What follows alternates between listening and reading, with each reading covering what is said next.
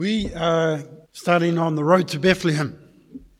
So we're going to go through the, the story of the birth of Jesus, mostly following the Gospel of Luke. Uh, so it's really exciting. Uh, so we're starting at Luke chapter one, and it's going to be verses one to ten to start with. So Luke chapter one, verses one to ten. And as we look at this story, this, the parts of this story, we'll see that there's um, there's different names in it. So we're going to go through some of the some of those names today in Luke one, one to ten.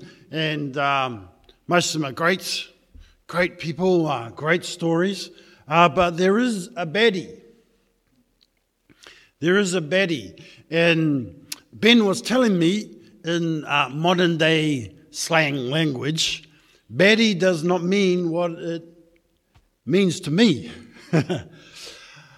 uh, Ben was saying he was he was doing a thing with students at school, and they're looking at two movies and uh, comparing the baddies that were in them.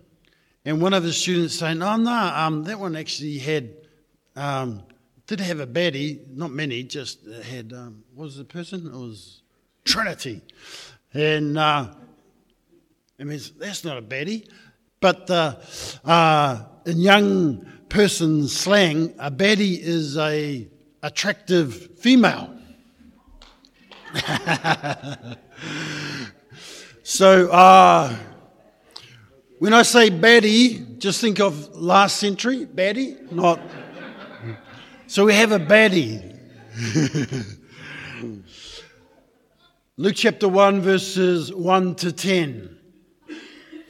Many have undertaken to draw up an account of the things that have been fulfilled among us, just as they were handed down to us by those who from the first were eyewitnesses and servants of the word. With this in mind, since I myself have carefully investigated everything from the beginning, I too decided to write an orderly account for you, most excellent Theophilus, so that you may know the certainty of the things you have been taught. In the time of Herod, king of Judea, there was a priest named Zechariah who belonged to the priestly division of Abijah. His wife Elizabeth was also a descendant of Aaron. Both of them were righteous in the sight of God, observing all the Lord's commands and decrees blamelessly. But they were childless because Elizabeth was not able to conceive, and they were both very old. Once, when Zechariah's division was on duty, he was serving as priest before God. Uh, she, he was chosen by lot, according to the custom of the priesthood, to go into the temple of the Lord and burn incense. And when the time for the burning of incense came, all the assembled, assembled worshippers were praying outside. And Lord, as we uh, look at your word today, that you would speak to us through it in, G- in Jesus' mighty name. Amen. So the first name is Luke. Luke is the author of this gospel, this account of Jesus. Probably a... Uh, sometimes travelling, a companion of Paul, uh, knew him, knew Paul. And we we have uh, lots of we in the passages of Acts that show Luke was there alongside Paul at times. And by A D two hundred, the church tradition was the we was Luke, and that Luke, um, Luke and Paul and, and wrote Luke wrote this gospel. Uh, also, he was a Gentile, which means a non-Jew. He was a doctor. Colossians four fourteen uh, says that.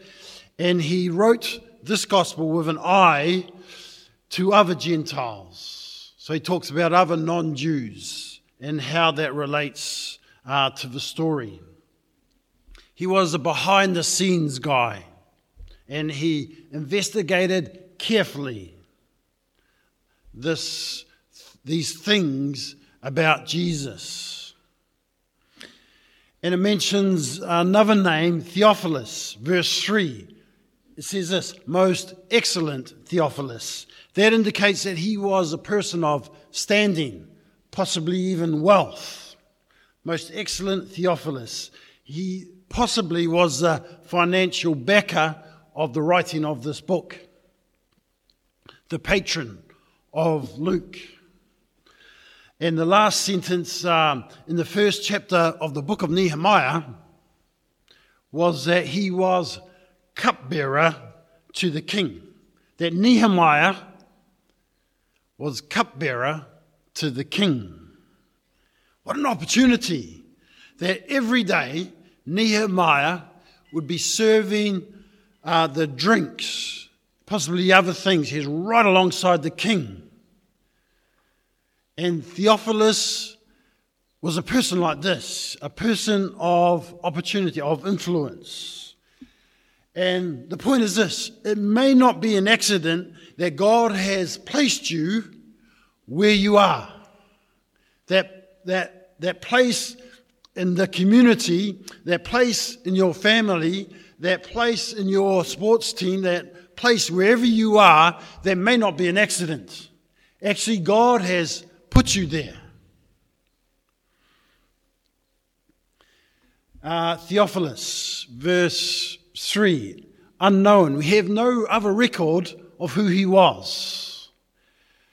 And also, he was uncertain. It says this, that you may know the certainties, the certainty of the things you have been taught. Verse four, he already had some teaching, but he still had some doubts. He was uncertain. He had some doubts. What were his doubts? What were his questions? Maybe one was, is this for me?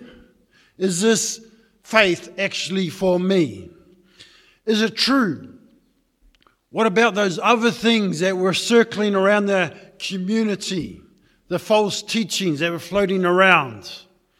And so Uh, as an antidote to the false teaching, Luke investigated everything and he presented this before Theophilus and others that here it is, here is the truth about Jesus.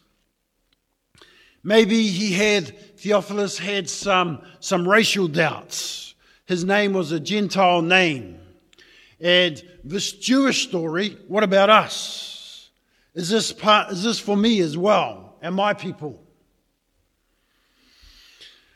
Uh, Luke two thirty-two, and, and Luke emphasizes the Gentiles. Luke two thirty-two, for instance, Simeon's prophecy of Jesus in the temple, that Jesus would be a light for revelation to the Gentiles.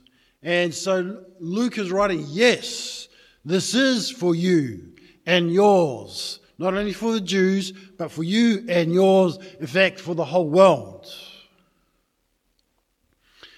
So we have Luke, we have uh, Theophilus, and we have Herod the Great, verse five, king of Judea. Herod was born seventy-three B C and lived to four B C. He was uh, he ruled Judea, a province, from B C thirty-seven. He was uh, an unstable, unhinged, uh, unbelievably nasty man, Herod. Uh, but he was a great builder. uh, he was a great builder. He built up the cities of Jerusalem, of Jericho, of Samaria. He built uh, theatres, amphitheatres for plays and athletics. And most famously, he oversaw the construction of the temple that was started in A D twenty, and Matthew twenty-four res, um, refers to it. It went on for years and years and years. Uh, he was an amazing builder. In, in contrast, his family life was a disaster. He married ten women, mostly for political reasons. Uh, lots of intrigue, assassinations at the palace. Uh, family life for Herod was so complicated that he changed his will six times um, to decide who was going to be the successor. Uh, a close personal friend of his was Caesar Augustus. And Caesar Augustus is quoted as saying, "I'd rather be Herod's pig than his son."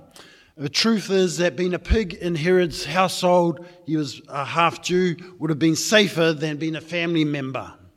He killed his favourite wife, Mariam, uh, because he suspected her of infidelity.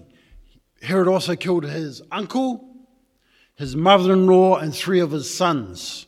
Um, just before he died, Herod ordered that um, some prominent Jews be gathered together and be killed at the time of his death, so that there'd be mourning at the time of Herod's death. He was he reigned like a madman. He was like he was like a king on meth. He was always building something or marrying someone or murdering someone. And so here's a big question. Why have this name in the story of Jesus? Why have this person in the story? Why allow that? If God is all-powerful, all-knowing, why allow that in the story of salvation of the whole world? Why would you allow Herod in the story? And for many parents in Bethlehem, their first Christmas was not a happy one. There were no Christmas trees, no wrapped presents, no pavlova with strawberry and kiwi fruit topping in Bethlehem. All the baby boys, age two or less, maybe about twenty or thirty of them, were killed by the wicked Herod. And why would you allow that pain and that trauma in the story? Why would God allow those Herods in their lives? Why would God allow Herods in your lives, around you, living next door to you, looking to do you harm? Why would God allow enemies and opponents in your life right there, right next door to you? Why would God allow that in amongst the ones he loves? And here's the answer. Because there are some things that God wants to do in our lives that he can't do through our friends. He can only do through our enemies. Some things that only our enemies can help us with. It was because of Herod that Joseph and Mary fled to Egypt, and God taught them, taught, uh, taught them to obey quickly. When God says something, you do it. Quickly. Uh, we had friends in our country where we lived in Burkina Faso, and we got a couple of photos, um, a couple of maps actually. And it happened the fifteenth of January twenty sixteen. Uh, we, we left in two thousand nine. But in two thousand sixteen, the fifteenth of January, um, the doctor who just lived um, down the road from us had his wonderful hospital. He was an Australian, and his wife was Jocelyn. He, his name was Ken. And jihadists came and took him, kidnapped him and his wife. They released his wife, but um, never him. That was early in the morning. Uh, later that night, there was some, there's other things going on as well. And so there was turmoil on the fifteenth of January twenty sixteen. Our friends, Christine and Peter, they're in another town called Seba. That's about Uh, maybe six six hours away by dirt road. And so our friend um, who lived next door, Hawa, and she helped often helped with missionaries. That's Hawa there and Isaac there without any hair, but he's making up for it now. And um, and so Hawa was ringing, Zamp was ringing, saying um, to Christine and family, um, they've taken Elliot. Get out of there, get out of there. And so there was about five thirty, six a.m. the mission rang um, Seba and says, uh, yep, there's trouble. We want you to leave in twenty minutes. Pack up the family, get gone. And so the husband, Peter, he went down to the um, gendarmerie where the, the army was, and he took a hundred one hundred thousand C F R, three hundred thousand dollars, and said, um, I'd like to hire you as a military escort to get it, get the family out, please. And so they, um, uh, twenty minutes later, boom, they they drove out of there, uh, down into the capital. And so the angel comes to Joseph and says, this is in Matthew two fourteen, Herod's coming, get gone, go now. And only an enemy could have taught them that. You know, friends say something, yeah. But when they heard that Herod was coming with his soldiers and the angel said, you need to go, they went that night.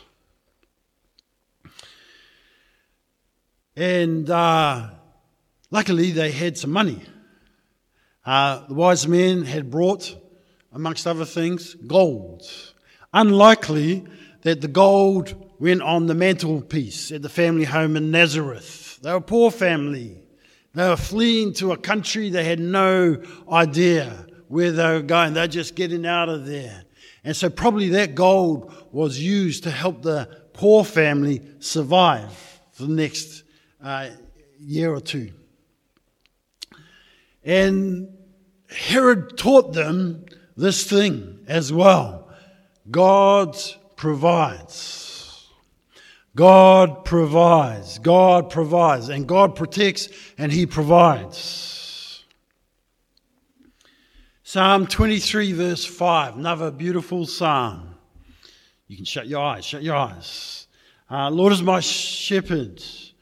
Uh, he makes me lie down in green pastures.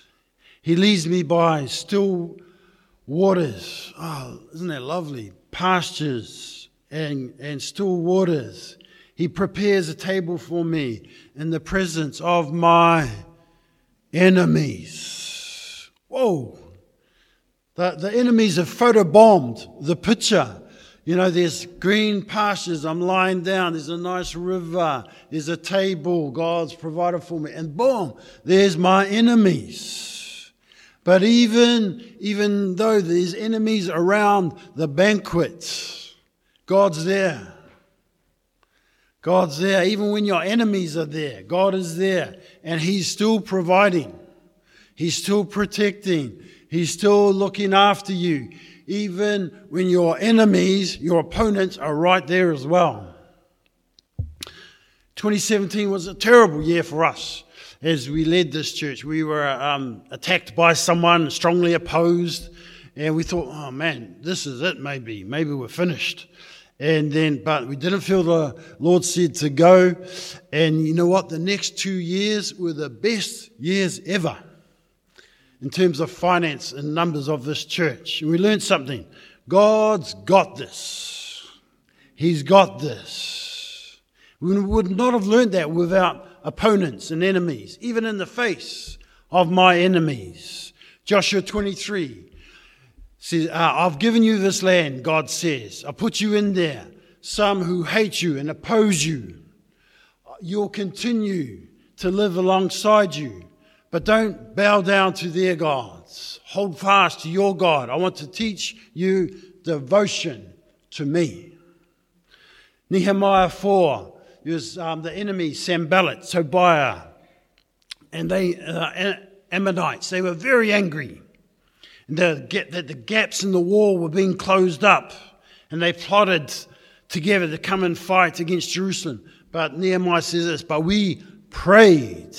And we posted a guard night and day. And so that's how they learnt to pray. That's how they learnt to protect, because of their enemies. Matthew six, Jesus said, love your enemies. How can you learn to love your enemies if you only have friends around you? Our friends are easy to love. You know, you buy them a coffee, they'll buy you a coffee. You, you give them a ride somewhere, they'll give you a ride somewhere. Uh, you say nice things about them, they'll say nice things about you. But loving enemies is harder. And God allows a baddie to exist in his story uh, baddies to exist in the story, and he allows baddies to exist in your story. It helps teach you things, helps grow us. Thank God for enemies and opponents. They would just don't have friends around us. So there's Luke, Theophilus, Herod, Zechariah and Elizabeth, verse seven. Zechariah was old. Elizabeth was old, both well along in years. And they had priestly blood in their veins. They were upright in the sight of God. And they observed the commands and regulations blamelessly. Not perfect, but devout. And devoted. Zechariah was doing the Lord's work in the temple. Verse nine. There were uh, at that time around eighteen thousand priests, but only one temple and twenty-four divisions, so he only got to be in there two times a year and only to go into the Holy of Holies once in a lifetime. And you would think such a great person, devout, devoted, wonderful priestly heritage, that he had done the mahi, that he would get the treats. Hey, you'd think that. But they were old and still did not have one single child. And the reason was, no reason, she was barren. No reason. Uncompensated for their devotion to God and their righteousness at this stage in the story. Both of them unfulfilled. Years had passed. They'd, they'd hoped for. They'd prayed. They'd made lunch. No child. But the story ends well. But we're not up to that yet. And so we have those names, Luke, Theophilus, Herod, Zechariah, Elizabeth. But there's also people in this story with no names. No names. I want to take you back to nineteen eighty. Topfield, Manor College. Woo! Oh yeah. And there were the heroes of old. The names of old. Manafraimo, Tomalisi, Ronsamanu, Mike Burns, Sausage Smith, Ben Tui Manufili, and others. But there were some third formers and fourth formers, year nine ten, with no names. But even if you went up onto that top field and you came back and people said, where, where did you do at lunchtime? And you said, oh, I was on the top field. That was something. Anyway, up on the top field was uh, a game of rugby, sixty to eighty people, thirty, forty a side. And it would come to Mana, and everyone would say, Mana, Mana, Mana. And come to Ben, Ben, Ben, Ben, or Dad, Dad, Dad. He's called Dad. And uh, come to Sausage Smith, Sauce, Sauce, Sauce, Sauce. And then occasionally the ball might come to me, and they'd say, hey, boy.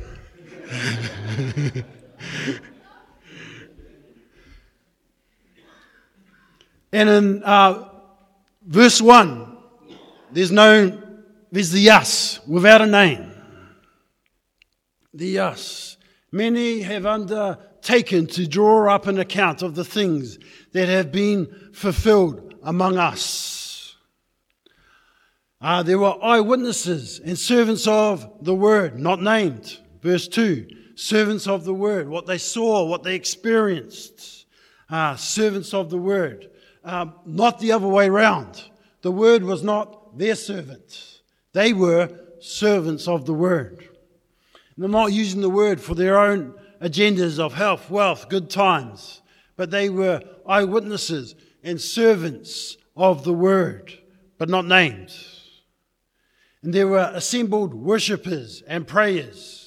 Verse ten, unnamed. Just want to esteem you today for being assembled worshippers and prayers. That's something. That's in the story. That's in our story. That's in the story of God. To assemble, to worship, to gather, to pray. That's in the story. And they gathered together to worship and pray. And the air that we breathe in our day and age tries to individualize and isolate us. But the story is that they assembled together to worship and to pray. And I don't want any of us to say, you know, I don't have a name. I don't have a name like the heroes of old. People don't know my name. Or even if you don't have a specific thing, you're not known, you're not famous, you are in the story of God. He knows your name. And your name is written in the Lamb's book of life. And you're in the story. And it doesn't actually matter whether you're known or unknown. It mattered on the Manor College top field, so I thought, but actually in the story of God, what matters is that He knows my name. And doesn't really matter if others know my name or not. Doesn't really matter if others know your name or not. But God knows your name. And if you're famous or not, that doesn't really matter. If you've uh, got a title, you're head of something or not, doesn't really matter. God knows your name. Let's stand up. I want to pray. And Lord, I want to bless these people that have assembled together today.